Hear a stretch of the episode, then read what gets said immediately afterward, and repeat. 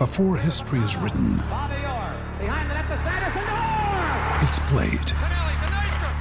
Before it's frozen in time, it's fought one shift at a time. Before it's etched in silver, it's carved in ice. What happens next will last forever. The Stanley Cup Final on A B C and E S P N Plus begins Saturday. With threats to our nation waiting around every corner, adaptability is more important than ever. When conditions change without notice, quick strategic thinking is crucial. And with obstacles consistently impending, determination is essential in overcoming them. It's this willingness, decisiveness, and resilience that sets Marines apart. With our fighting spirit, we don't just fight battles, we win them. Marines are the constant our nation counts on to fight the unknown. And through adaptable problem solving, we do just that. Learn more at marines dot com. Ladies and gentlemen, welcome to Eat, Sleep, Suplex, Retweet.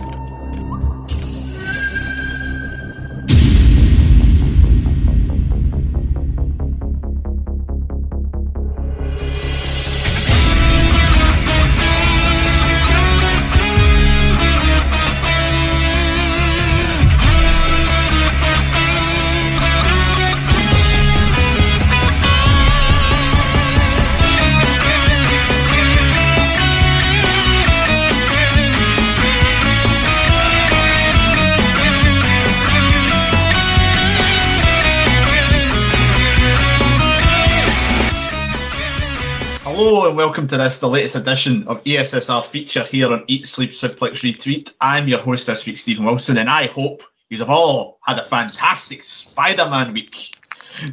I know I have, hopefully. I'm recording this two days before it comes out, so here's hoping. Anyway, um, we're now into the single figures countdown to Christmas, and here at the podcast we're now looking past the festive season and on to the first big show of the year. Actually, depends what you class as a big show. If you count day one as a big show, it's the second biggest show. But this is the first premier massive event of the wrestling calendar. It is Wrestle Kingdom. And we are going to be looking back at some of our favourite and arguably some of the greatest Wrestle Kingdom matches of all time. Joining me to go through their favourite matches from the Tokyo Dome, I've got one half of East Meets West, Grant McRobbie, and Sarah Grieve with me here today. Folks, how are we? Good evening, Stephen. Pleasure to Hello. be on. Talking about the best of the New Japans. The best yeah, of the New Japans. It's the New Japans. It's the New Japans. Yeah, it's great. I mean, we're going into a Wrestle Kingdom season this year, well, next year technically, where, where they're going to have three nights. Still don't have a scurry how it's going to work. Don't even know if they know how fully how it's going to work. But it'll be fine. It'll be fine. Hey ho, we'll find out soon enough. But before we get into these matches, just the usual bit of housekeeping. Please hit the subscribe button if this is the first time you're listening to us here. We're on all good podcast platforms, be it Spotify, Anchor, iTunes, any of them. We're on it. Uh, you can also find us on social media, Facebook, Twitter, Instagram, at Suplex Retweet. And we're also on YouTube. You can find all our content on there, including Quiz Showdown, which I believe the most recent edition of it is now live at time of release. So let's get into the matches now. What the way it's going to work tonight, we're all going to pick two matches, and we're going to talk about them.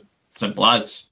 If you have a match that you think we should have talked about and we didn't talk about, hit us in the comments on social media and tell us what your favourite Wrestle Kingdom match of all time is. It may be one of the ones we mentioned, so we'll go straight into it. We'll go to Grant. Grant, what's your first one?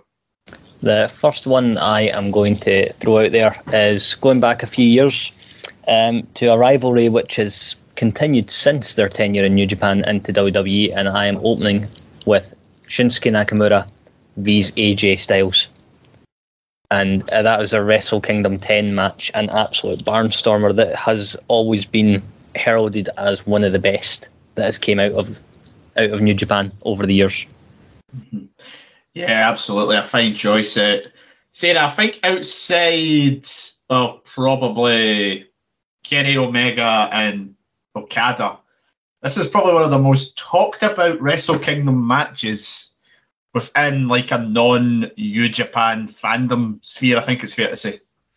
Yeah, I think like especially when it came to them coming face to face in W W E as well, that everyone was just like, it's is it going to be like the Wrestle Kingdom match? And this is, I think, as well what prompted a lot of people to go back and watch this match, um, especially for the folk that obviously are not um, more more well educated um, when it comes to New Japan. That this is obviously what they they were expecting, and I would say definitely something that people should have the expectations of, especially when you've got a company like New Japan that give the wrestlers a little bit more freedom in what they do, and that they're planning storylines for it. It feels like not that well in advance, but the mind of like Gedo and his booking and just everything else is just, it's just like chef's kisses. Mwah. Yeah, I mean, you mentioned the fact that the two of the, they're allowed a bit of freedom. I think especially these two at this particular point in time, because it is now well known this was the last, both men's last big match in the company. Both of them would soon turn up at W W E. Uh, A J Styles, first of all, making his debut in the Royal Rumble that year, and Shinsuke Nakamura eventually uh, debuting on N X T at TakeOver at WrestleMania weekend that year, where he's facing Sami Zayn. Uh, Grant, what was it about this match that stood out to you really the most? I mean, there is several elements to it, obviously, but what was it in particular that makes it great, great for you? To me, it's it's the fact that it really perfectly encapsulates um, the styles of both men in the ring, um, without doing the thing that New Japan can be guilty of, even though I'm a huge fan of it, of going a bit too long. Um, this match came in at just under twenty-five minutes, and it done a perfect showcase. There was a great story being told because these two had such a rivalry, and it always felt like Nakamura always had A J's number at every point along the way. Yes, um, I always look back at it and look at it. I was always like, see the way it was talked about, I always thought, this is a five-star Meltzer match written all over it. He gave it three, four and three-quarter stars, which is surprising, given how much this match is kind of hyped in so many circles. Yeah, I mean, the fact that like it didn't get the five stars, especially when you watch it back now, it still holds up. Like, it's still an absolute barnstormer, and, you know, the the biggest problem it ever made for the two of them was trying to match that again in W W E, because it truly did feel like they caught lightning in a bottle with this match, with the, the build to it.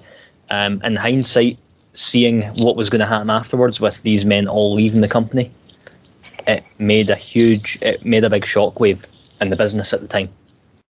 Yeah, it's it's definitely why, I mean, why the match they have at WrestleMania in two thousand eighteen is not as not universally received, because it's kind of being compared to this level. I think if they, I think if they never had this match and just had the match at WrestleMania at thirty-four, I mean, people would still think that's a great match at thirty-four. But it's the fact that it's had this bar that had been set and, you know, well looked at. I think that was kind of the issue with it. Uh, well, not the issue with that. The issue with the thirty-four match. This match is great. I'm not. I'm not even going to start up.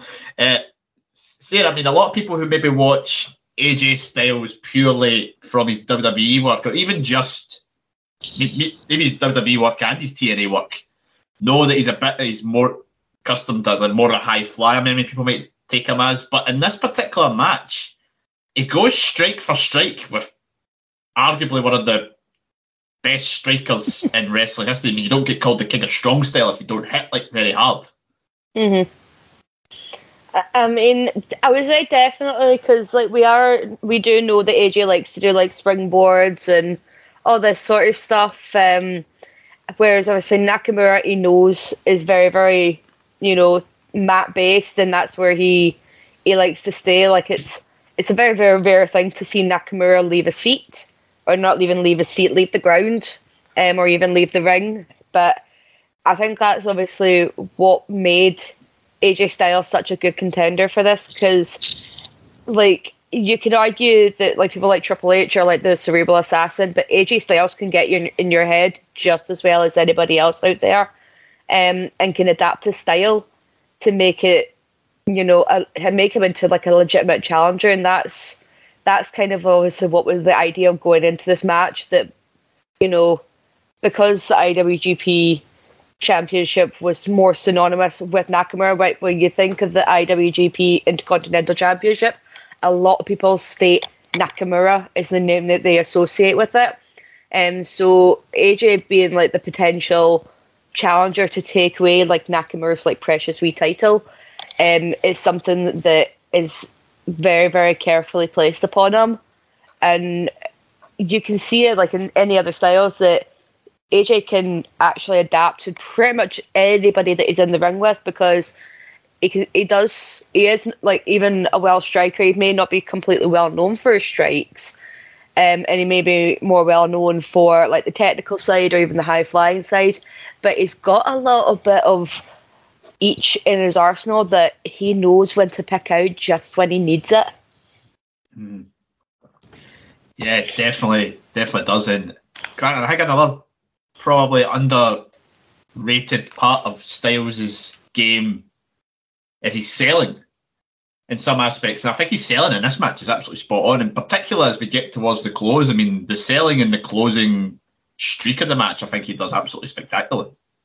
Oh yeah, it's absolutely subliminal just how beautifully well he does it. And one of the most amazing things about this chemistry that they had is that, the fun fact, at the time that they faced at the Wrestle Kingdom ten match, that was their first ever singles encounter. They'd faced off three times in tag team matches between two thousand eight and two thousand fifteen, but they had never done a singles match. So to see how they gel together, and just the fact that they really went for each other, like the, the taunting, the the one-upsmanship, everything was there. There's also really one of the more devastating Styles clashes I've ever seen without, you know, accidentally breaking a man's neck. I mean, it's just comes, it just looks absolutely beautiful the way it's, I see like the angle that Nakamura goes down on it, it's just like, it looks like it hurts like hell. Oh yeah, it's such an ugly, ugly, like that's the thing with the Styles clash, it can be such a safe move or it can be such a dangerous move, but either way it always looks, there's something that just looks particularly ugly about it and uncomfortable. And the fact Nakamura really went and digging deep, like even hitting the bloody Sunday. Mm. Oh yeah, it's not, it's a move I should, I would love to see more often. I don't really think we see it nearly enough in wrestling, particularly nowadays. I mean, obviously a lot of the guys that use it quite regularly are in a more safe environment in W W E, which is why they can't really use it.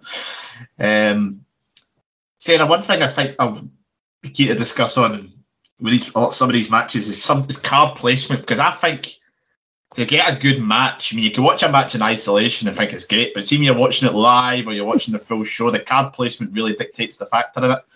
And these guys had that spot; they were on second last in the card.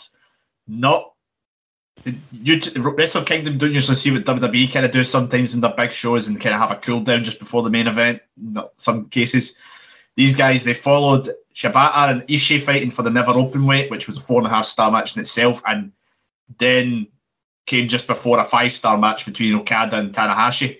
So to be in the kind of middle ground of that one and still be talked about as the most talked about match coming out of that show just shows, you know, one, how well they clicked, and two, just how well the two guys put it all on the line to kind of end their New Japan careers in a high. I mean, absolutely, because like when you look at the cards, like you'll start off with the, you know, traditional junior heavyweight uh, title matches. It's a it's a very easy thing to, to open that kind of card with, and then bringing it like bringing it home because there was a lot of there was a lot of titles on the line that night. I think every match apart from Goto and, and Naito uh, was was for a championship. Um, so to have that, like they sort of had their sort of midway breakup with like the junior heavyweight and then the tag team and then that singles match to sort of bring it home towards like, you know, the sort of culmination going right, okay, getting everyone all hyped up um, and then sort of getting really, really set, because as much as like, you know, Shibata and Ishii for the Never Open Weight Championship, I think a lot of people probably use that time to, to get themselves like a little bit cooled down and to get themselves all ready for these two upcoming main events, especially because obviously Okada and Tanahashi are always going to deliver. That's for the main title. That's always going to go on last. Um, but for the, it, it was also making the Intercontinental Championship look a little bit more pristine um, and a little bit more worthy of the time, because like there's sometimes that that has actually like dropped down the card in the past and maybe not been treated um, like like an important belt. So having this as a second to last match and the one that it's a very, very big thing, because not a lot of folk were realising that that was A J Styles' last match in New Japan before turning up at the Rumble. Um, the, it was like it was a very, very sought after thing, him being the hottest free agent, because nobody seen that coming. Yeah, I, I think it officially got announced until uh, after hours after the show finished. I think it was a, there was a lot of reports came out just after it that they two, Gallows and Anderson, were all had all handed their notice in that morning, so it was all pretty quick turnaround on it. So for them to still go out and then just, you know, do what they had to do and not play, you know, not piss about with it, the fact that oh, I'm leaving, just do that, is fair play to all of them. But yeah, it's a good choice, a very strong choice to start us off in this particular show, Grant. Thank you very much for that. Um, Sarah, I'll go to you on this one. You've got two matches that are quite, you know, more recent, probably the two most recent matches on our six pick for. So what's the first one you're going to go for? Uh, yeah, so the first match I'm going to go with is Wrestle Kingdom twelve, and it is the I W G P Heavyweight Championship match between Okada and Naito. Interesting, Okada and Naito. Yeah, what was it about that particular match that you went that you liked about it? Um, well, I think like more towards like this is again, this was my first Wrestle Kingdom that I watched uh, for a match that we will talk about later on. Um, so I, I was getting like first introduced to this and like getting told the backstory of it was where they finally going to pull the trigger on Naito, obviously after him winning. Um, it, it was like the G one, was it not, that he won? Um, I can't exactly remember the actual thing going into this, but it was where they're going to pull the trigger on Naito after, you know, Okada being like the longest reigning uh, heavyweight champion. And this is, it was just the idea of that, that watching the match as well, that when it came, came to the storytelling, despite the obvious outcome, which we will talk about, of um, I think I've never seen a crowd more a bit deflated come the end of it. Um, that was the only thing that sort of let the match down for me, but even it doesn't take away from the match itself. Um, that it, it, it felt like, obviously, the culmination of Naito and hoping that he was going to, you know, get the big one, but he didn't quite get it, um, which I think was a little bit more heartbreaking in the in the whole story of it.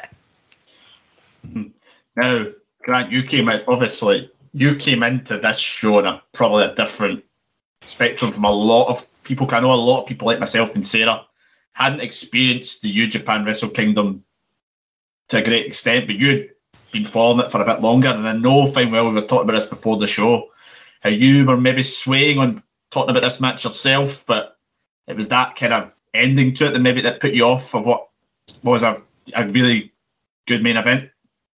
Oh yeah, the like the sort of like the finish, like the, the, the whole will they won't they on Naito. Like going into it, I was solidly behind Naito. I'm a big L I J fan, um, and They, it, it's it's one of the things that will always hold this back for me is is the finish. It's the one thing that will always bug me to the end of my days, is the fact that I always felt that this should have been Naito's time.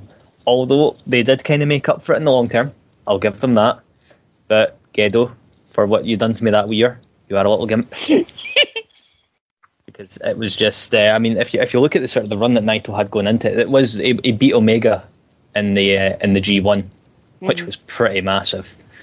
Um, I still remember that final. It's one of my favourite G one finals um, in two thousand seventeen.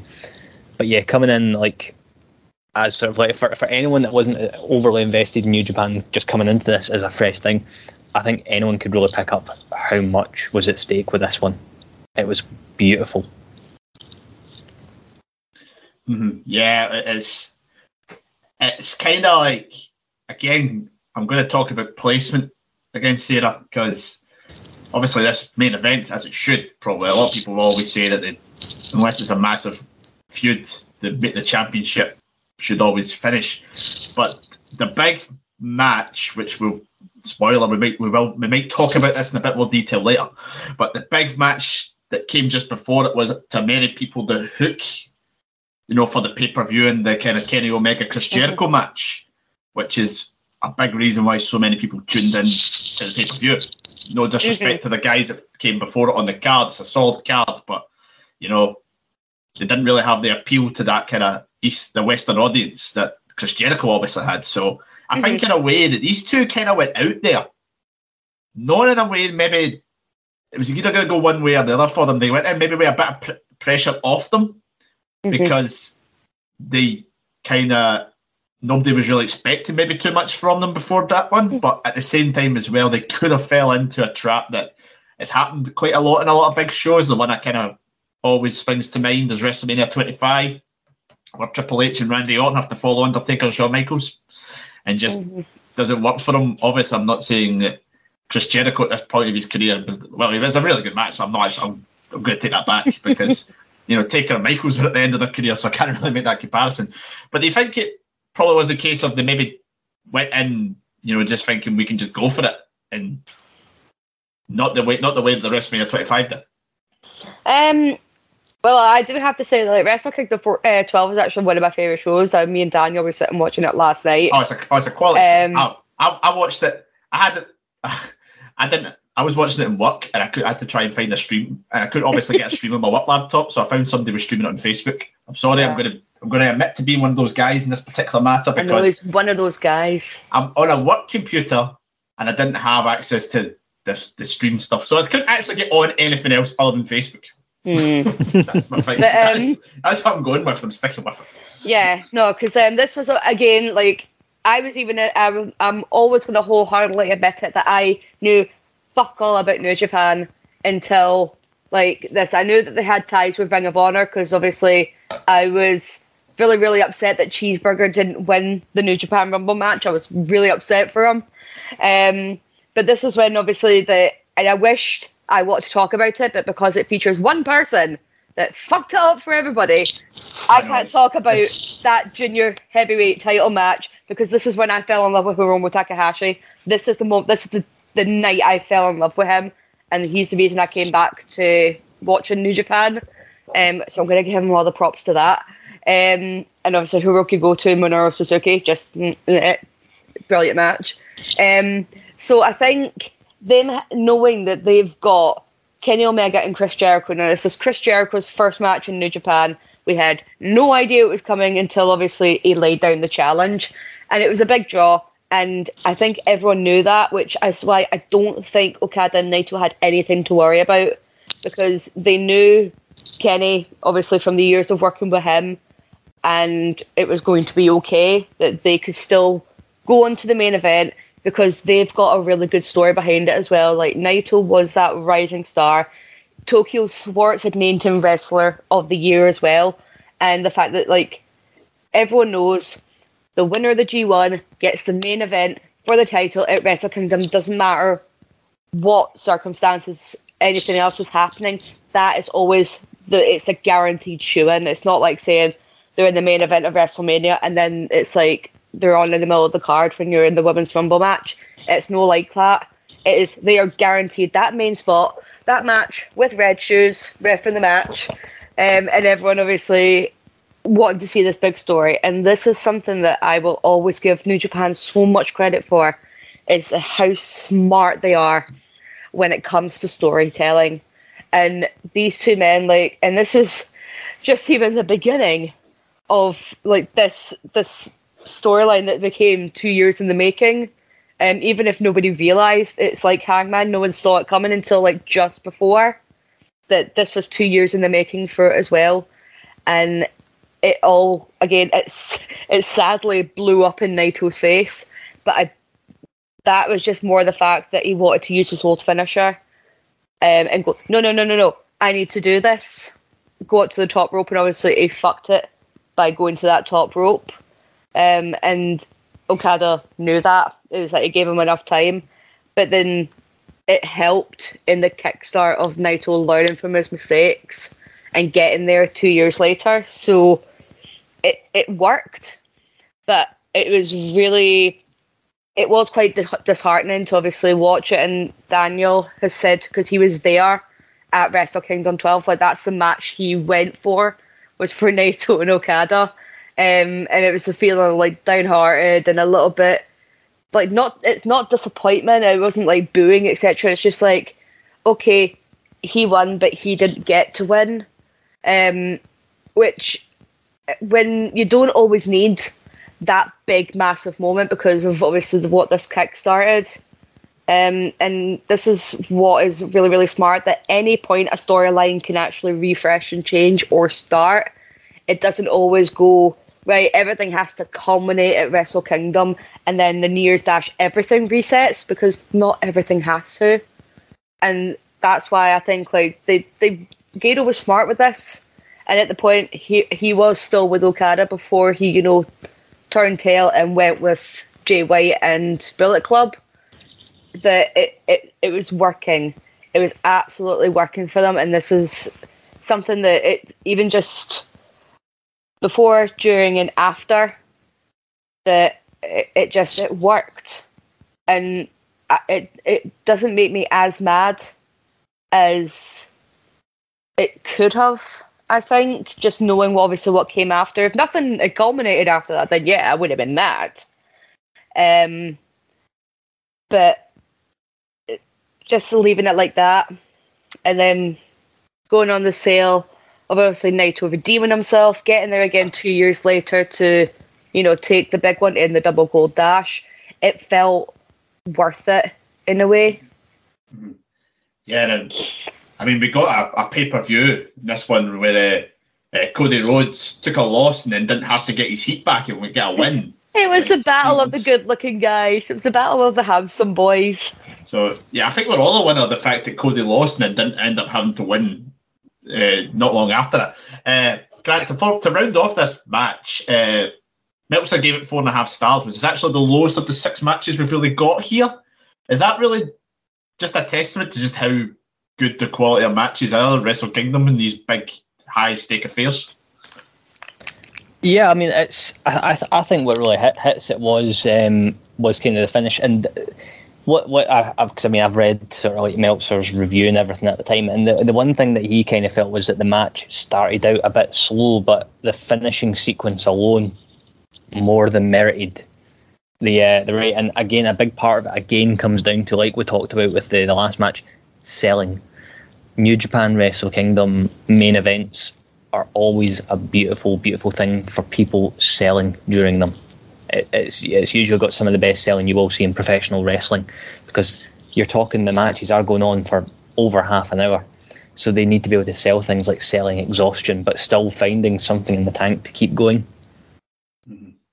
Yeah, definitely. I mean, thirty-four minutes, you know, that's a heck of an affair. But yes, a, a top main event for Wrestle Kingdom. And now we're, while we're on Wrestle Kingdom uh, twelve, I'm actually going to stick with Wrestle Kingdom twelve while we're on it to go into my first of my two matches. And it's the one we've kind of mentioned in part when I'm talking about this particular match. I'm mentioning the match for the I W G P U S Heavyweight title, the no D Q match, Kenny Omega versus Chris Jericho, Alpha versus Omega. Now, I think It, we we couldn't really talk about top Wrestle Kingdom matches without talking about this one, purely, I think, just because of the impact this had, not just for New Japan, but for wrestling, I think, outside of W W E spectrum. Because I think by Chris Jericho going to New Japan, it obviously drew eyes on, you know, that company to such a bigger audience. And also the fact that it just showed that there probably is more to wrestling than just W W E. There is that one. I think a star of Chris Jericho going out there and dipping his toes back into that one just made such a massive impact from what we've had in the, you know, the three years since then. But out with that, in terms of the match, I actually love the fact that it's such a different style of Kenny Omega match that we don't usually see, not until he went to, you know, A E W and did the stuff with Moxley. But in terms of his New Japan work, he always did the stuff going outside the ring, but he went kind of, it felt a lot more, you know, vicious in a way, some of the stuff that was going on. There was a lot more type of brawling stuff that we haven't really seen before in terms of stuff. But I just think this was a great example, I think, of why many people think Chris Jericho is one of the, you know, the greatest of all time, how he can quickly adjust to being in the W W E bubble for so long, working that style, jump out of it, and at his age, he's obviously he's no spring chicken, and still put on an absolute belter match with one of the best of all time at this particular point. Uh, Sarah, I will go back to you on this one, because obviously you briefly mentioned this match when talking about your match. Uh, how did you feel about, you know, this? Because it was a, a generational type match, you know, it was something that so many people were buzzed about, because as you mentioned, it, they teased it for months, and it, it got so many people excited to watch a, a big pay-per-view in January, it wasn't the Rumble. mm. I mean, I think the thing that sh- more shocked the world was the fact that Jericho was, like, working shows for W W E not even, like, a few weeks before this was officially announced. Mm-hmm. Um, so everyone was just... It, I think I was just mere shocked at that. I was like, wait a minute. There was... And this is when, like, you know, keeping secrets and keeping shit off the internet works. Because there's so many times that we get things spoiled of going, oh, this person was seen backstage, or this person's got connections with this person, and you're just like, nothing. Nobody had any fucking idea that Chris Jericho was in the works, even if it was supposed to be supposed to be a one-time deal. Um, obviously, we all know that he had um, links with New Japan. Obviously, when he when he worked there, I think it was like what ninety-seven. I think was the last time that he had actually worked with New Japan, so this is coming up like nearly two decades, um, which again was a big, big thing to then take on what a lot of people would have classed as a dream match. It's like, oh, I would love to see, because we all do it. We are all guilty of doing it. If people say that they don't, they're fucking liars. Of saying that they want, so oh, imagine if this person could go against this person, because we've done it with like Charlotte and Trish, and then we've done it with like such and such and such and such, to then have the idea that, because we never thought that this was even well before the Forbidden Door was even, you know, a splinter, that you would thought, and seeing Kenny Omega, like the one of the current greatest of all time, like of the current generation, against one of the, the greatest of all time in just like any other generation, like this this was a sparkling thing, and this is the smartest. And I think I still think it's one of the smartest matches to ever happen in wrestling, because, and this is like Gedo knew, and I think Chris Jericho knew, which is why I think he was more than hyped to do this, was the fact that not only will it expose a lot of the Western audience to New Japan, which obviously it's going to get subscribers to New Japan World, and it's going to get merch and all this sort of stuff. It was going to sell tickets. I mean, the The Dome does sell out every single year, without a shadow of a doubt. But then this is what's bringing other folk. It is, it is very, very similar to like having a mainstream appearance at WrestleMania. It's getting that extra revenue in.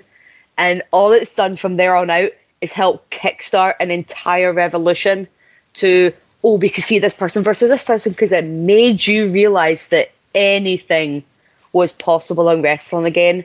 And that's that was the... That was the magical thing about it. I think it's still mental.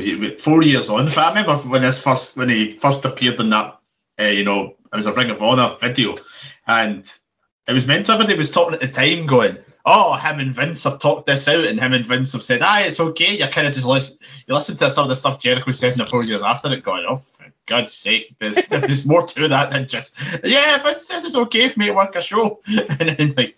Two years later, Talk is Jericho becomes the anti the anti W W E podcast, gets the views out, you know.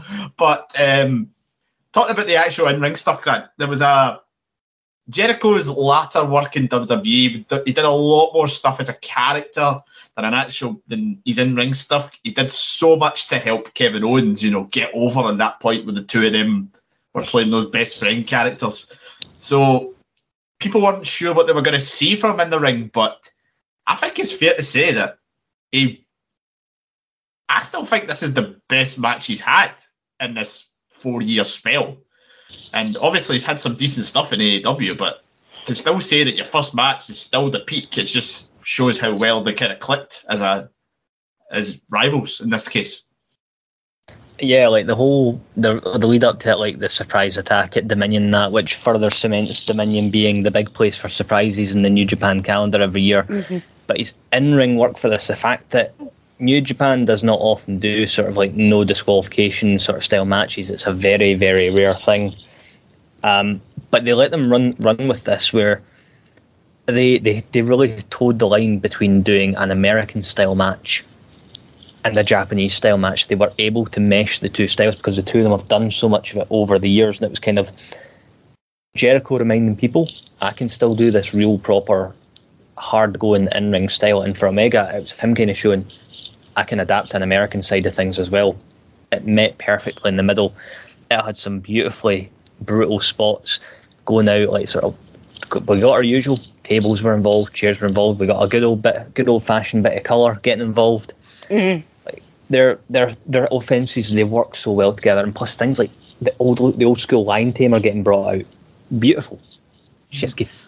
Yeah, there's a lovely spot in it where Jericho counters the one wing angel into the kind of walls, you know, lion tamer. I think is absolutely, you know, beautifully done. Uh, Jericho's table spot is so bad it's funny. Type one because the way he kind of just like hangs off, it's just like gets hit, and he kind of oh, and it just lets go. Just like, I think he kind of just, I think he obviously decides in his late forties, it's just like, do I really want to do this? Yeah, fuck it. There you go. You know, um, saying I know you love a bit of humour. I mean, that was a bit great, but a really, a really funny bit. See when they're doing the brawl first outside the ring, that the bit where they knock down the comments, comment, commentary, but it's great. And then it's just like, he, bat- he batters Red Shoes, and then he batters Red Shoes' son, or as they call as Shota Amino. You know, I was just, I, I rewatched it going, oh my god, it's Shota, Shota. Uh, but it's just like, he just starts screaming going, this is your son! Like, I mean, he's just a, he's a bastard, but it just makes you absolutely piss yourself, doesn't it? Well, there's that as well, I mean, and also like the infamous taking the, um, taking the cameraman's camera as well. Like, there's... There's always stuff that you can count on Chris Jericho to get over. If it, even if it is like, you know, first of all, being a bastard and, you know, putting Shota in the in the walls of Jericho, and obviously like put, it's like even just pieing Red Shoes in the face, you're just like, oh, that's Red Shoes. How dare you do that to Red Shoes? Like, and that you're kind of like hoping that Red Shoes was going to like, you know, do something. Um, but. It was the stuff like, you know, taking the three chairs to the ring, stealing the cameraman's camera, um, and he was just like getting some shots of Omega, and then he turns the camera to himself and then flips off the crowd. I mean, it's small things like that. You're just like, this is Chris Jericho. He is a character and a wrestler, and there is a damn thing that he is the best. Like, M J F says he's better than everyone, and, you know, we know it, but unfortunately... It'll take a lot for him to get on the same level as Jericho humor for just small, tiny little things. Yeah, because I think there's like, you look at wrestlers from the past, kind of the, the generation, you get the likes of, many people would say like The Rock and Stone Cold are like the best, you know, single characters. You get the likes of people who say like so Bret Hart are the best pure wrestlers. But I don't think there's many wrestlers who can be so diverse and good at different gimmicks than Jericho. I mean, it comes in, he did the Y two J stuff when he was in W W E, he had the, the original list when he was in W C W. I mm-hmm. mean, a year before this, he was literally doing the list stuff in W W E. Getting you know, a scarf over and, you know... He, he got a scarf over, but ten years before it, he was having a feud with Bob Barker. I mean, he had it all, but... Uh, Grant, we've talked a lot about Jericho. I mean, what else? What can we say really about Omega in this match? He plays his part fantastically too. That's. I mean, Omega was like sort of. This was very much at like the height of Omega's popularity. Um, you know, who didn't love Omega at this point? It's on. It's like long in the back of a whole series of other great matches. It was on a fantastic U S title run as well. Um, Omega was really. It was sort of like for a lot of people, even though Okada was kind of your. your big name for New Japan, technically, Omega is unmistakably the man that helped transcend the boundaries to reach out to the Western audience. Um, and this match with Jericho will forever be probably the big turning point in that tide. Mm-hmm. Yeah.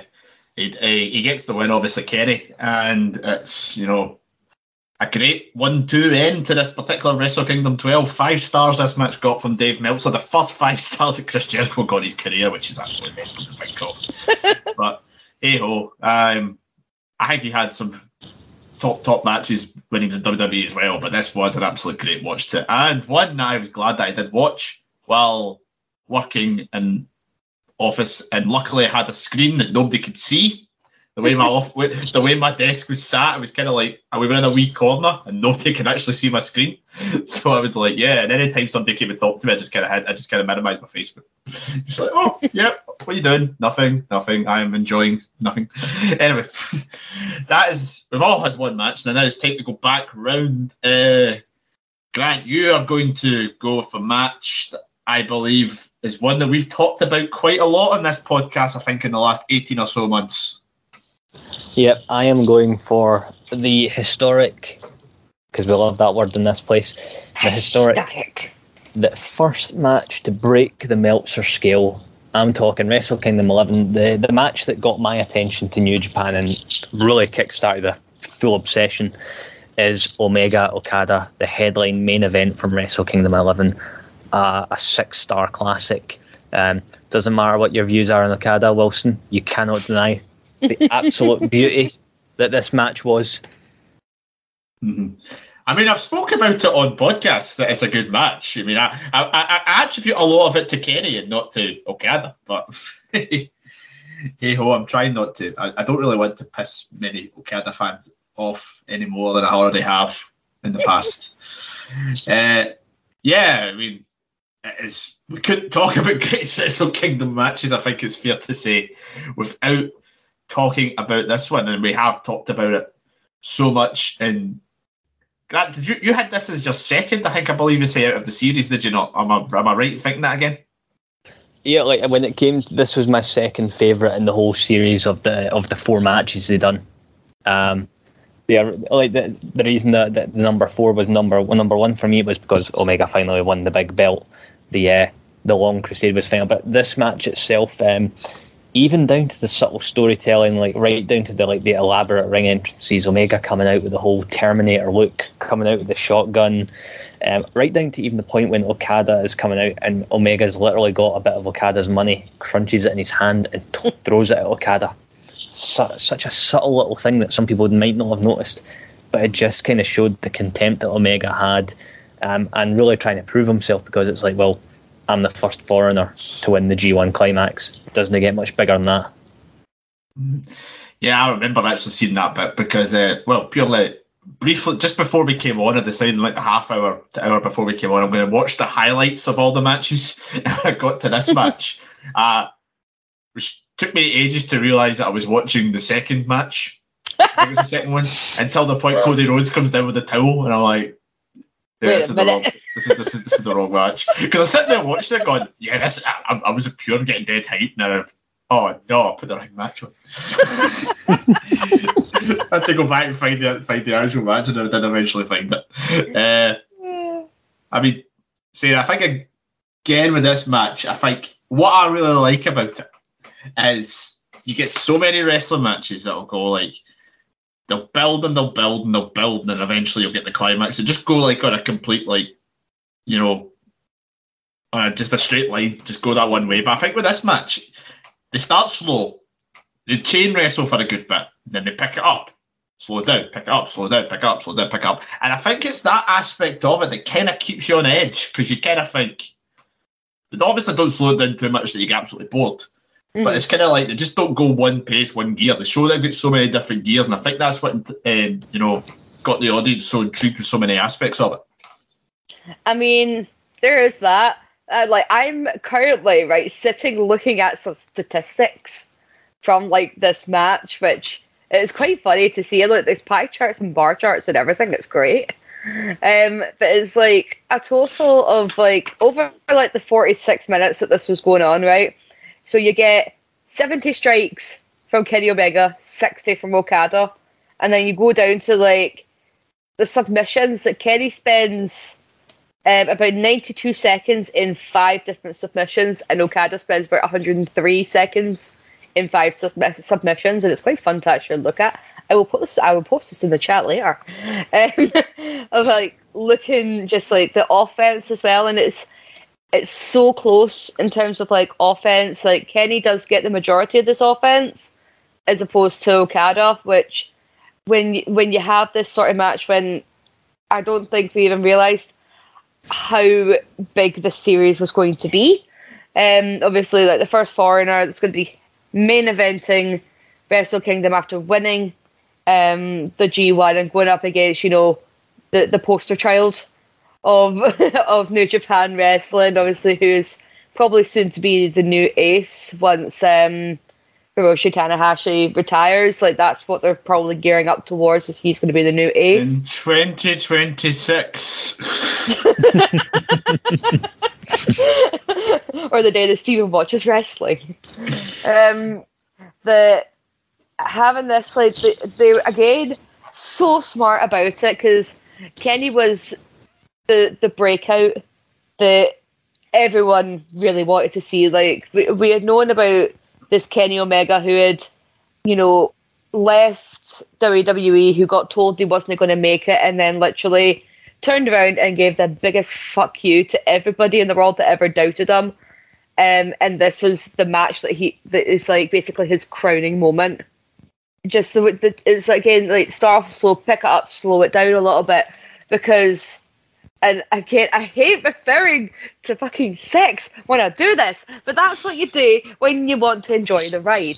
You start off with a slow getting, and then fucking, you know, pick up the pace, slow it down, because you, all you're doing is just fucking going, right, I've got this in the bag, I've got them in the palm of my hands, and I know exactly what I'm doing before I go in, boom, boom, boom, off you go, right? Uh, I, I I I would really love to see what's going on in your living room right now. Like, is it Dan right? Is Dan there? Is he kind of just... No, he's not. The... he's not. He's not. He ran away to the bedroom because he keeps getting in trouble for making noises. Shut up. I, re- I refer back to the last Renegade Pro Wrestling show, Sarah. I just told you all you need today is just give him a wee smack around, it'll be alright. Oh my god. I need to stop making these comparisons. I mean, yeah, you walk, you walk it in references like that, so I don't know. Really... Oh, I know, I'm the one that keeps bringing them up. It's the only thing I can think of to get my point across. Anyway, it's a good match. It's a very, very good main event. It starts off slow, it goes fast, it goes slow, it goes fast, and then you get the big climax of Okada winning. If anybody has listened to like the last four shows that Sarah's been on in this podcast and doesn't know Daniel, one day they're just going to meet him going, I know about you, boy. I know your game. I think that's why I stopped listening to any show that I do. Fucking wonder you. He's like, stop, stop telling my secrets, woman. Sorry, sorry. uh, anyway, Grant, get us back onto the wrestling. Anyway, back back to the wrestling. So yeah, you know th- this this match, this match does so well because when you break it down, even when you go right down to the basic fundamentals, like the, when they're going in between big bits, it doesn't feel like they're trying to go from spot to spot. It feels like an organic journey. There's all the big moves. Get, we get all the big moves. Get we get the Wily Bomb. We get Kreutz Raff. Okada's breaking out his usual signatures, and that's what I love with these two. There's so many signature things, but they also find a way that even when they do the same thing multiple times in the match, like the V trigger, Omega can make it feel unique each time rather than just being the same general strike being thrown out. Because let's face it, that's what the V-trigger is. It's just a very basic but straight, brutal knee to the head. Um, but they find a way to especially sell things like the exhaustion setting in.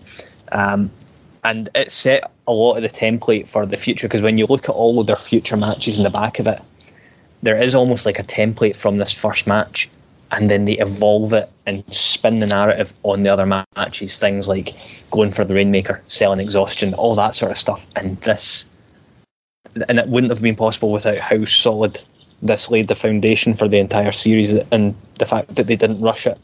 They didn't do a, a Cena and Orton, we're going to give you the match two hundred sixty-seven times in a year.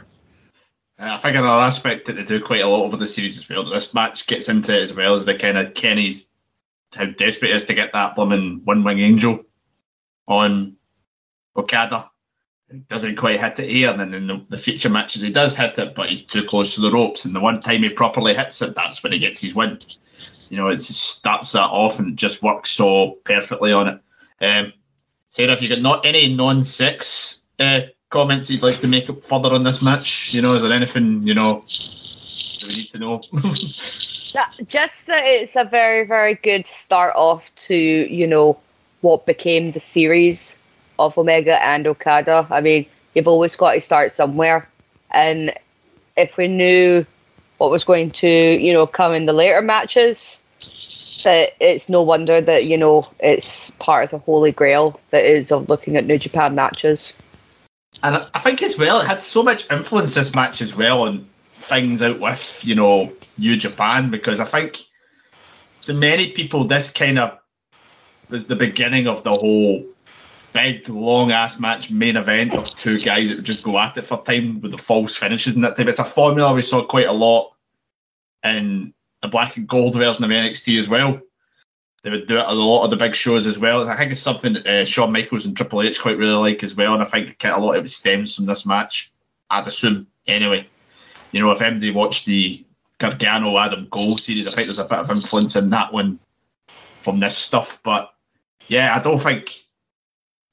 It's a hard one to kind of talk about on this particular show because we've talked about it so much. I mean, we've done a blooming full show on Okada versus Omega, which you can listen to on our back catalogue.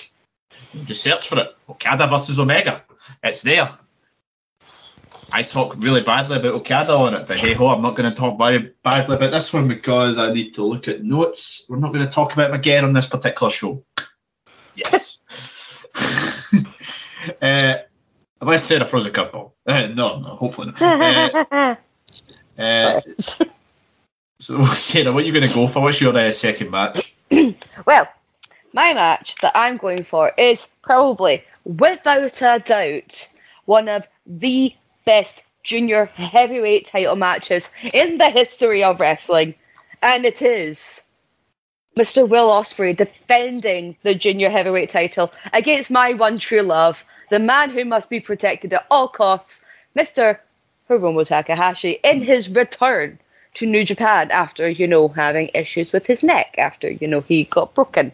I mean, if he, I mean, if, I mean, if, if he somehow listens to this show and hears about the comments made in the last section, you might be his one true love as well. I love him. It's okay. He is my shining bright little peacock.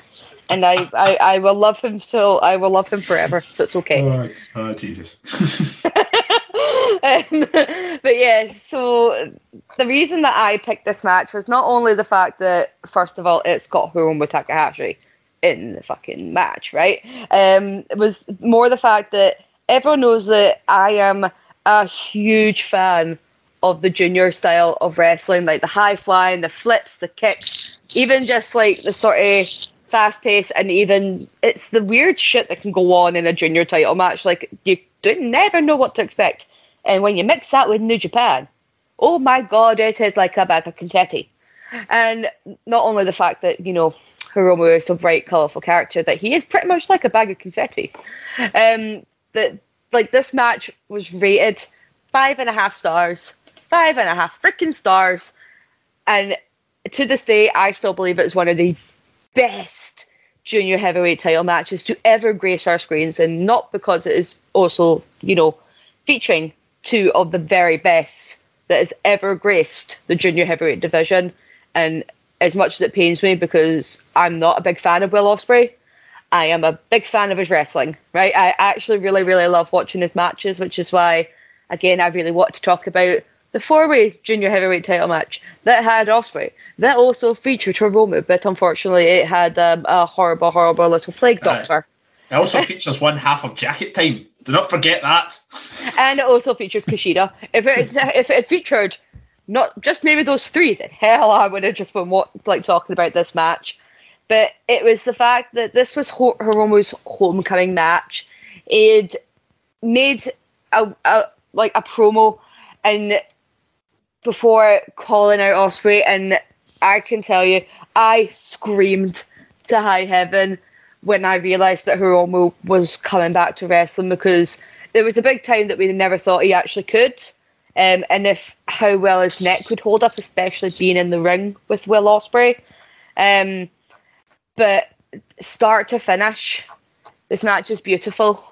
Even the fact that you're wondering, can Hiromu's neck, you know, hold up?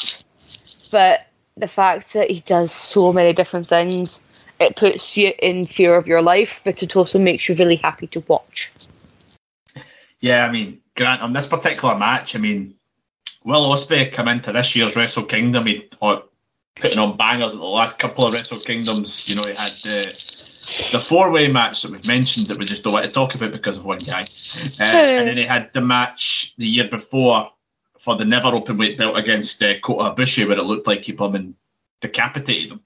So, but obviously Hiromu had had all that time out. This is his first official match return, really, you know, and it was more just the case of, one, could he still compete at a level, you know, to go on par with Ospreay, and obviously, to how would the, the injury hold up? And I think they really te- they do test it in this match, in this particularly the first ten or so minutes, because pretty much all of Ospreay's offense in that spell is on the neck, neck, neck, neck, and you're just like, oh my god, can is will he be all right? Is he actually going to be all right? But yeah, he's more than all right as this match goes on. Yeah, I mean, I like that one. So the neck was the huge, the huge thing, because I still remember watching when the neck injury happened live and feeling myself throw up in my mouth a little bit, going, "Oh, that does not look healthy at all." Oh, um, nice. But the fact that Hiromu, like his promo when he came back to say that he was coming back for a shot at Mister Belt, he delivered a whole promo while doing mm-hmm. a, a bridge on his neck, yeah. which is which is a pretty solid way of saying, "Aye, pal, I'm ready it's for this." Right. and, That's thing, like you, you summed up Sarah, Sarah perfectly. Ospreay, put your personal issues with him to the side, because um, yes, he, he can be a bit of an arse. If you just look purely at what that man can do in the ring, he is by far one of the best junior heavyweights there ever was, and he's making good rounds towards trying to make an argument for that in the heavyweight division as well. And funnily enough, across those two divisions, uh, two of his best opponents that he's ever had and delivered probably the best matches with are one, Hiromu, and two, Shingo Takagi. Mm. Um, it, it, Ospreay just seems to have an, an obscenely amazing chemistry with both these guys, and this match at Wrestle Kingdom fourteen, it just exceeded on every level with the smoothness of the spots, and in, in particular when, when Ospreay done the whole, oh, I'm going over the ropes, oh yeah, I'm diving right back through the ropes, not even going between them. actually, I was like, how the fuck did he actually manage to do that? Like, watching it back in slow motion, I was just like, that should not be physically possible. I think it was like the most gift thing I'd seen. I just kept getting gift that whole sequence.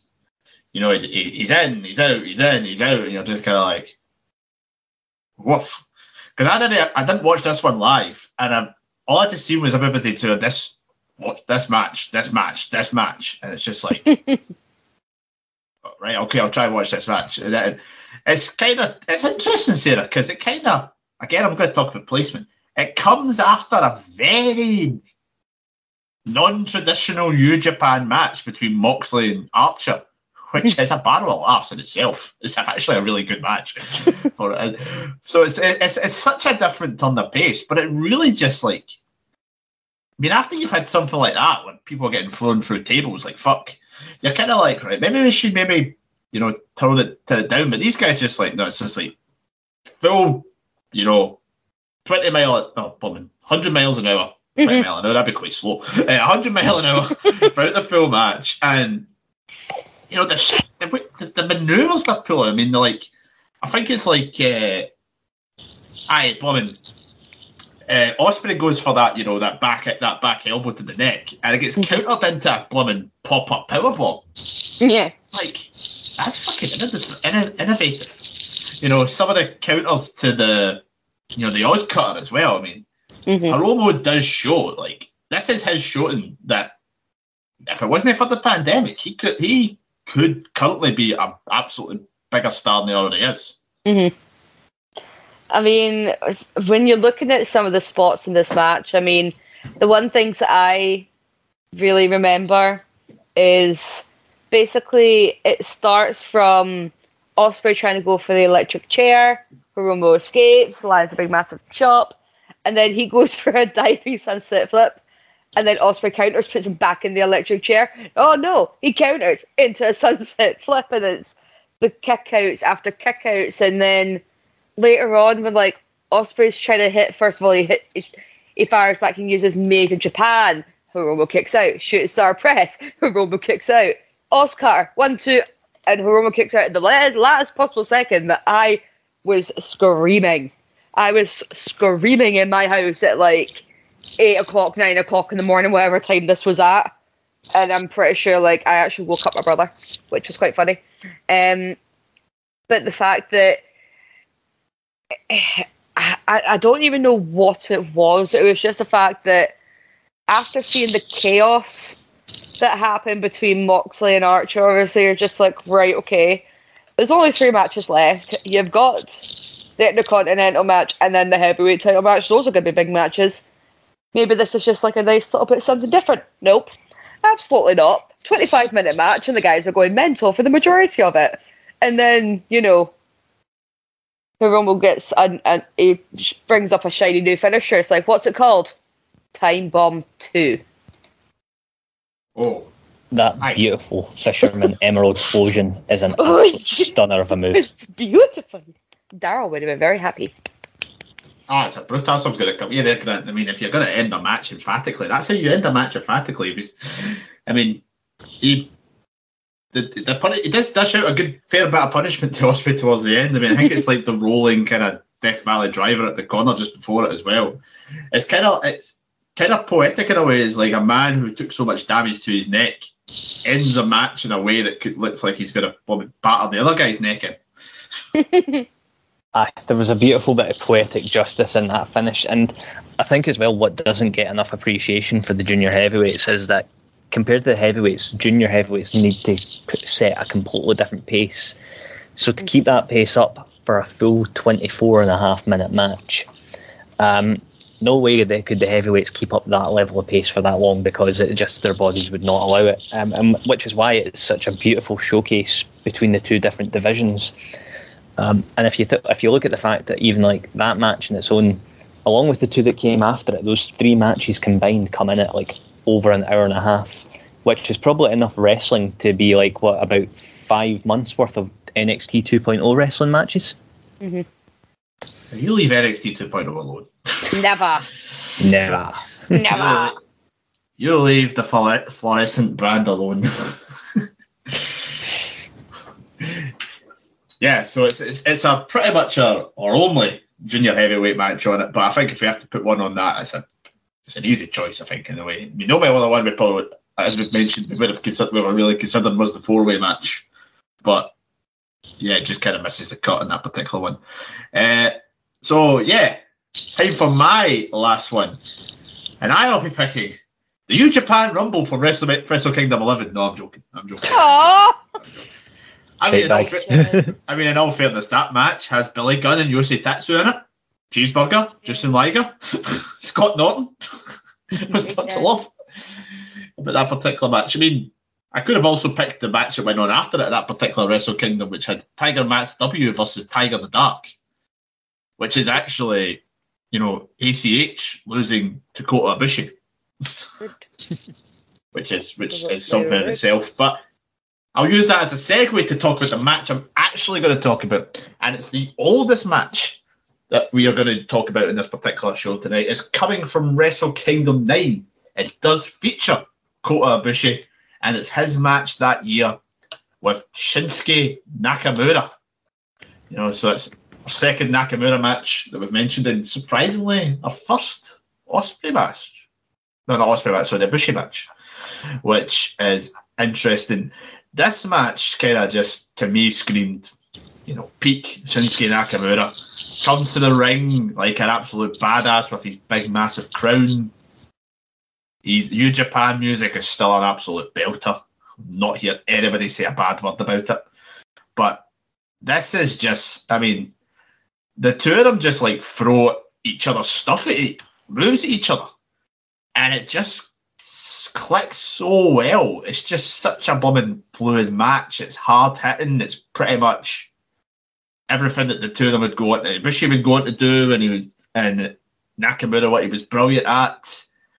Some of the sequences in the match, I mean, early days of that kind of German suplex from the outside of the ring to the in is just absolutely devastating. And it's just like, this is kind of my first exposure to Kota Ibushi and what would be a year before he would get a lot more promise to so many people in the Cruiserweight Classic. But this is just an absolute hidden gem, I think, of a Wrestle Kingdom match in the, in the grand scheme of things, in terms of, you know, what would come after it. A lot of people know a lot more fondly. Uh, Grant, what's your thoughts on this particular match, this uh, Nakamura-Ibushi Intercontinental Championship affair? I think, honestly, you've you've you've chosen a real proper, like, a diamond in the rough. Like, it's it's an underappreciated match, um, which I think a lot of people sometimes forget about because, you know, it was kind of before the big New Japan boom um, for Eastern fans, but it was also a really great time for um, Nakamura because it was kind of, Nakamura had properly found his character with that I C belt, um, compared to like the noughties where Nakamura was known to be a little bit kind of like, it kind of felt like a generic M M A guy. Um, didn't have a lot of personality, and then twenty tens comes in, grows this amazing personality uh, that is completely badass, um, has this absolute barnstormer of a match and just further cements his legacy with that I C belt to the point where the I C belt at points felt just as important, if not more important, than the heavyweight belt. Mm-hmm. Yeah, uh, Sarah, you mentioned that earlier on how pretty much, you know, Nakamura became synonymous with that Intercontinental Championship belt, and I also think in a way now he's kind of becoming synonymous with the one in W W E to a lesser extent, and that he never defends it. But uh, yeah, what's your thoughts on this match? I mean, coming into this, like, I very heavily, heartedly agree with Grant in the fact of obviously growing this personality. Um, when I sat and watched this for the very first time, because I'd never actually seen this match, um, the way that I could describe Nakamura even just coming to the ring was like an, a work of art. It was like a masterpiece. He had like the wacky haircut, grew these like what you would consider unusual mannerisms, um but the fact of that artistic persona, it it sort of masks how dangerous of a man that he is in the ring. Um obviously, like, he's a well-known striker, and that's what obviously people would watch out from, but he, he sort of uses it as a way to make people fall into a trap in a sort of way, because obviously people will, is going to mock him, they're going to try and take advantage of him, but that's what makes Nakamura so dangerous, is the fact that he can back everything up in the ring. So he does have the right to be like smug and obnoxious, um, and that's like, it's definitely like something that he knows in his head. He's just like, nah, like, I can back this up, I can actually be a smug son of a bitch if I want to. Um, but it's also the way that this match sort of starts off. I mean, there's a few there's a few kicks, but not a lot of contact. So it is like the sort of two men feeling each other out, um, and it's like trying to get in each other's heads in a sort of mocking way, um, which obviously when um, when Ibushi sort of shoves Nakamura's head, you're just like, oh no, shit's about to go down. Oh no, oh no, because me and Grant have decided we are going to try and like write a book or do an entire show of the mind of Kota Ibushi, um, because it's a wonderful, magical mystery thing, and this is even before he started taking ultimate head bumps and literally getting hit on the head. Um, that we knew that this was a, a this was it was going to be a hard hitting shithousery of a match, because you're just like, oh no, oh no. It it, it I can very much compare it to the way I felt when I first watched um, the match with Hiroki Goto and Suzuki, and um, Suzuki, of how like I was just fearing for my life, even just in that small little moment before the match even started. I was like, "Oh no, I'm scared. I'm I'm very scared." And then carrying on, I just fear. I just feared. I was so scared that I didn't know what was going to happen, because they're two very unpredictable men, and that's what scared me the most. Mm. I mean, Grant Ibushi at this particular point, it was interesting seeing him, because this was really his first, you know, proper push into the, the heavyweight division, because he'd largely been, you know, a junior heavyweight up until that point in time. He'd obviously been involved in the G one climaxes before then, but and he'd have occasionally matches with some of the, you know, the guys higher up the on the heavyweight side of the card. But that's, you know, he, that the year before he was out of the G one, and then he came back and he targeted uh, Nakamura straight away, and it's just kind of, it's interesting seeing them then compared to how we really see him now. Yeah, there's there's something very, very different about Ibushi and Nakamura back in those days. Uh, in fact, I think one of my favourite images from that match is a Nakamura image, which I don't think we've ever seen Nakamura look like this in W W E, but he, he's got the proper unhinged look.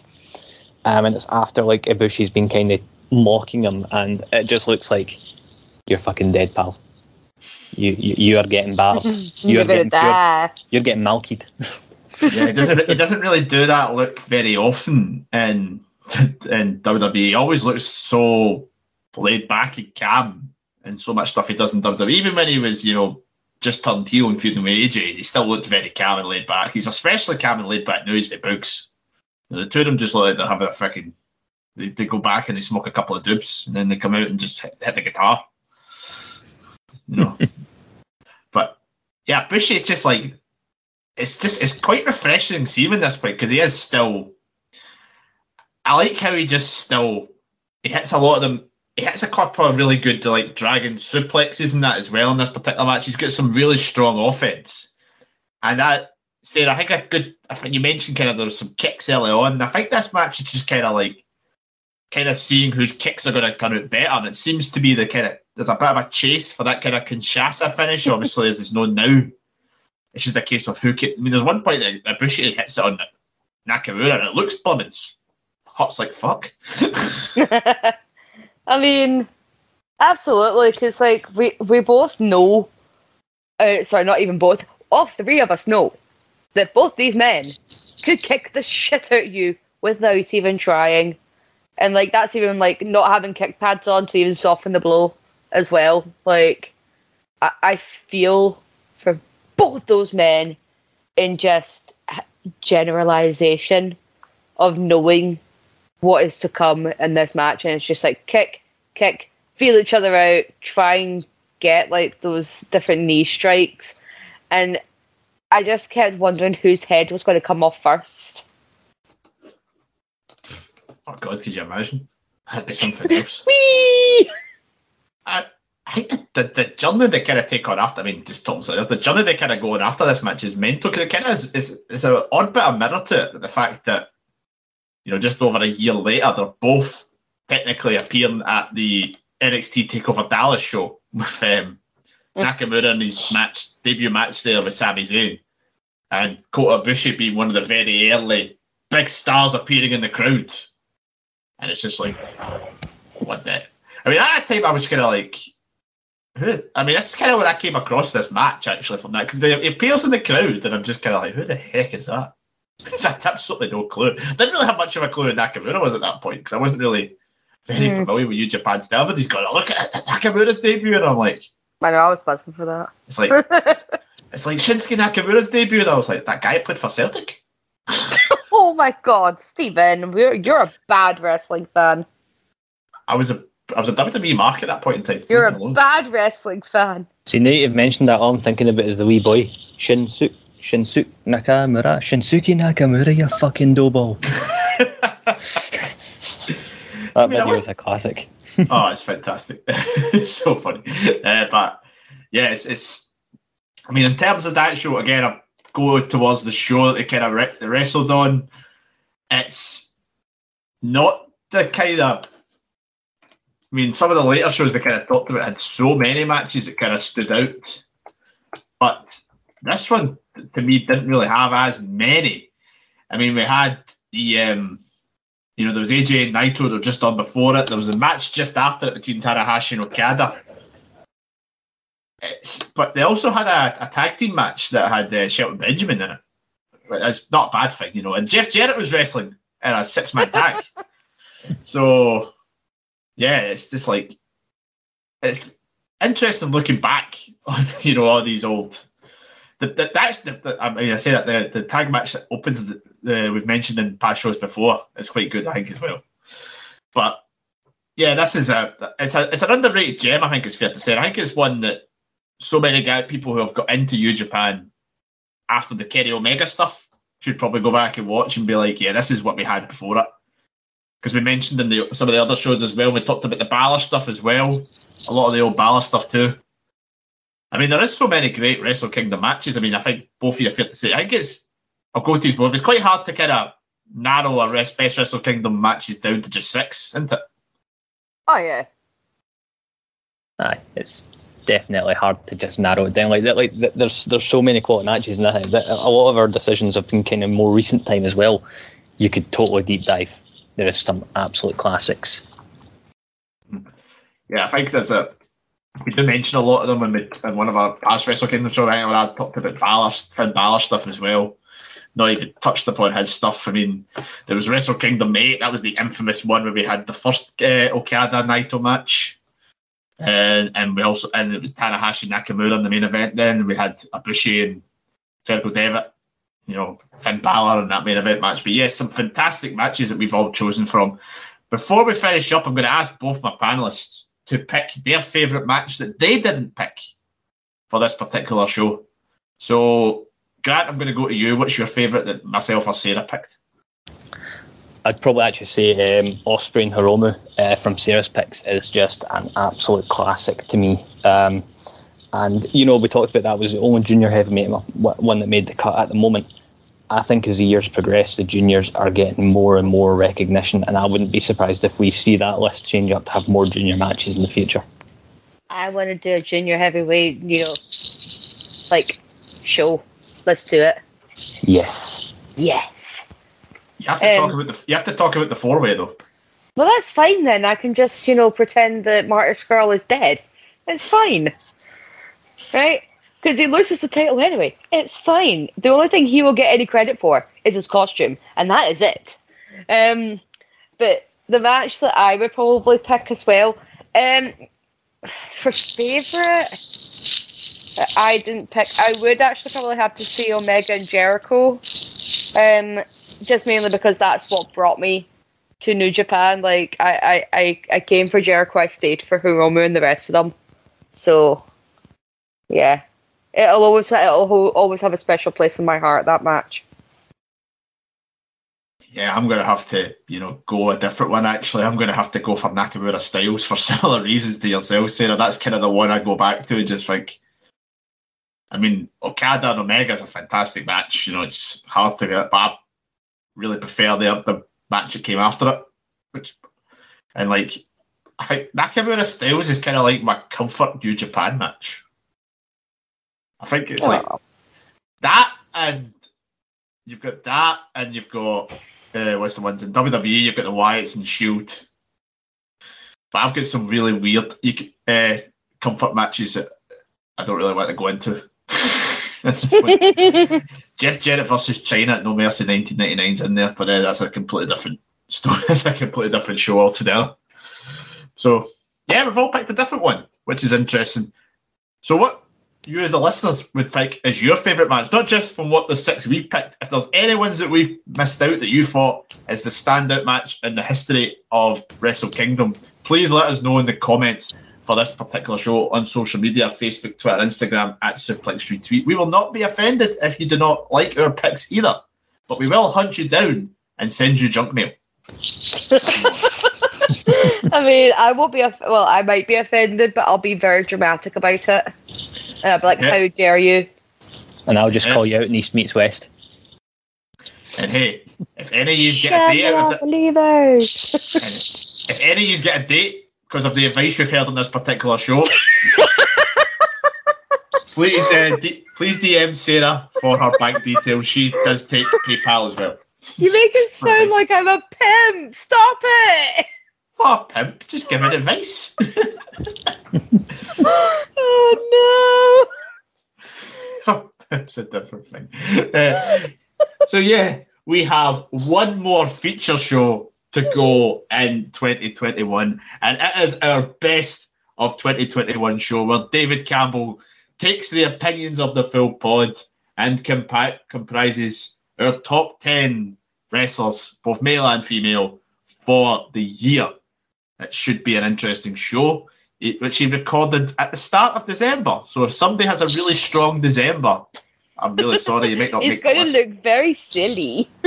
we, are, we are going with the P W I style. We've already set the criteria. I was there for the recording.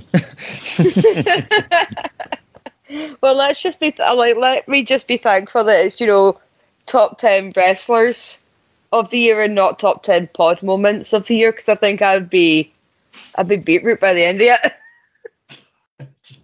uh, and in terms of shows this month, we're pretty much finished with Central and Saturday Draft Live for the year. But Grant, I believe you it might be the start of January, but there will be another East Meets West ahead of Wrestle Kingdom. Oh, there is definitely an East Meets West before um, before the end of the year, because we will need to recap the end of World Tag League and Best of Super Juniors, and also look at our preview towards the Wrestle Kingdom card whenever they decide to grace us with that, because no doubt they will leave me and Scott scrambling like scurrying rats at the last second. Can can I join in? Yes, you can. Because I want to talk about what is more than likely going to be Hiromu and Desperado, and it's going to be mwah! I mean, you say that, and then this is when it turns out to be Yo. Yeah, right. Him and Sho are going to have a match at Wrestle Kingdom. It's going to be fine. Well, God. It will have been determined by the time this show came out, because the final is already... Will have been was this is this week of the time of recording. So you've uh, this is kind of this kind of start of a lot of wrestle, a couple of Wrestle Kingdom shows we've got coming up. The first show we're doing in twenty twenty-two is going to be our Mount Rushmore of New Japan. So that is actually coming out on Wrestle Kingdom night one or day one, depending on where you're watching the show. So okay. Please. Keep an eye on that show dropping at the start of next year. We've got loads of stuff as we went to Rumble season as well. So many great shows in the first quarter of the year. But until then, I'd like to thank my panel who have joined me tonight. Sarah, thank you very much. Oh, you're welcome. I do wonder if Dan is a New Japan fan. Will he listen to this show? Who knows? I'm going to, I'm going to tell him not to. I know that's not good for you, you know, like listener revenue and everything, Stephen, but I don't care. Listener revenue? You say that like I make money off of this.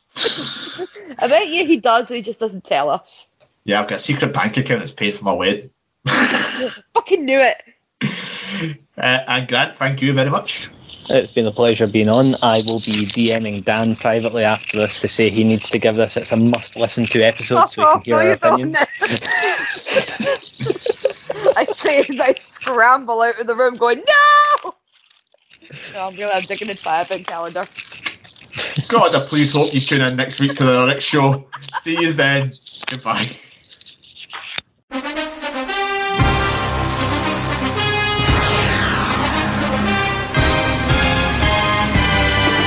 Hello, I am Jack Graham. I am Scott McLeod. And I'm David Hockney. And you can catch us hosting one of the greatest shows in the history of podcasts, Saturday Draft Live. You can tune in every Saturday to find out who on the E S S R has the best chance of winning the current season of our Fantasy Draft. As always, you can catch Saturday Draft Live on all good podcasting platforms.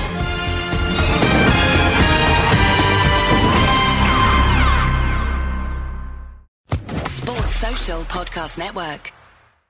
I'm Victoria Cash. Thanks for calling the Lucky Land Hotline. If you feel like you do the same thing every day, press one. If you're ready to have some serious fun for the chance to redeem some serious prizes, press two. We heard you loud and clear. So go to Lucky Land Slots dot com right now and play over one hundred social casino-style games for free. Get lucky today at Lucky Land Slots dot com. Available to players in the U S, excluding Washington and Michigan. No purchase necessary. V G W Group. Void where prohibited by law. eighteen plus. Terms and conditions apply.